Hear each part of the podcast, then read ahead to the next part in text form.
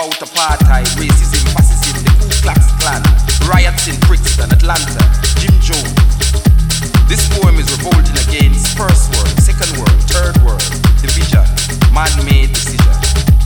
This poem is like all the rest. This poem will not be amongst great literary work, will not be recited by poetry enthusiasts. It will not be quoted by politicians or men of religion. This poem is naive. Bombs, guns, blood, fire, blazing for freedom. Yes, this poem is a drum. Ashanti, Mama, Igbo, Yoruba, Nyabingi warriors, Yohuru, Yohuru, Namibia, Yohuru, Yohuru Sweto, Yohuru Africa. This poem will not change. This poem needs to be changed. This poem is a rebirth of a people, a rising, awakening, understanding. This poem, this poem, this poem. This poem Absolute. This poem shall continue even when the poets have stopped writing. This poem shall survive me. It shall linger in history, in your mind, in time, forever.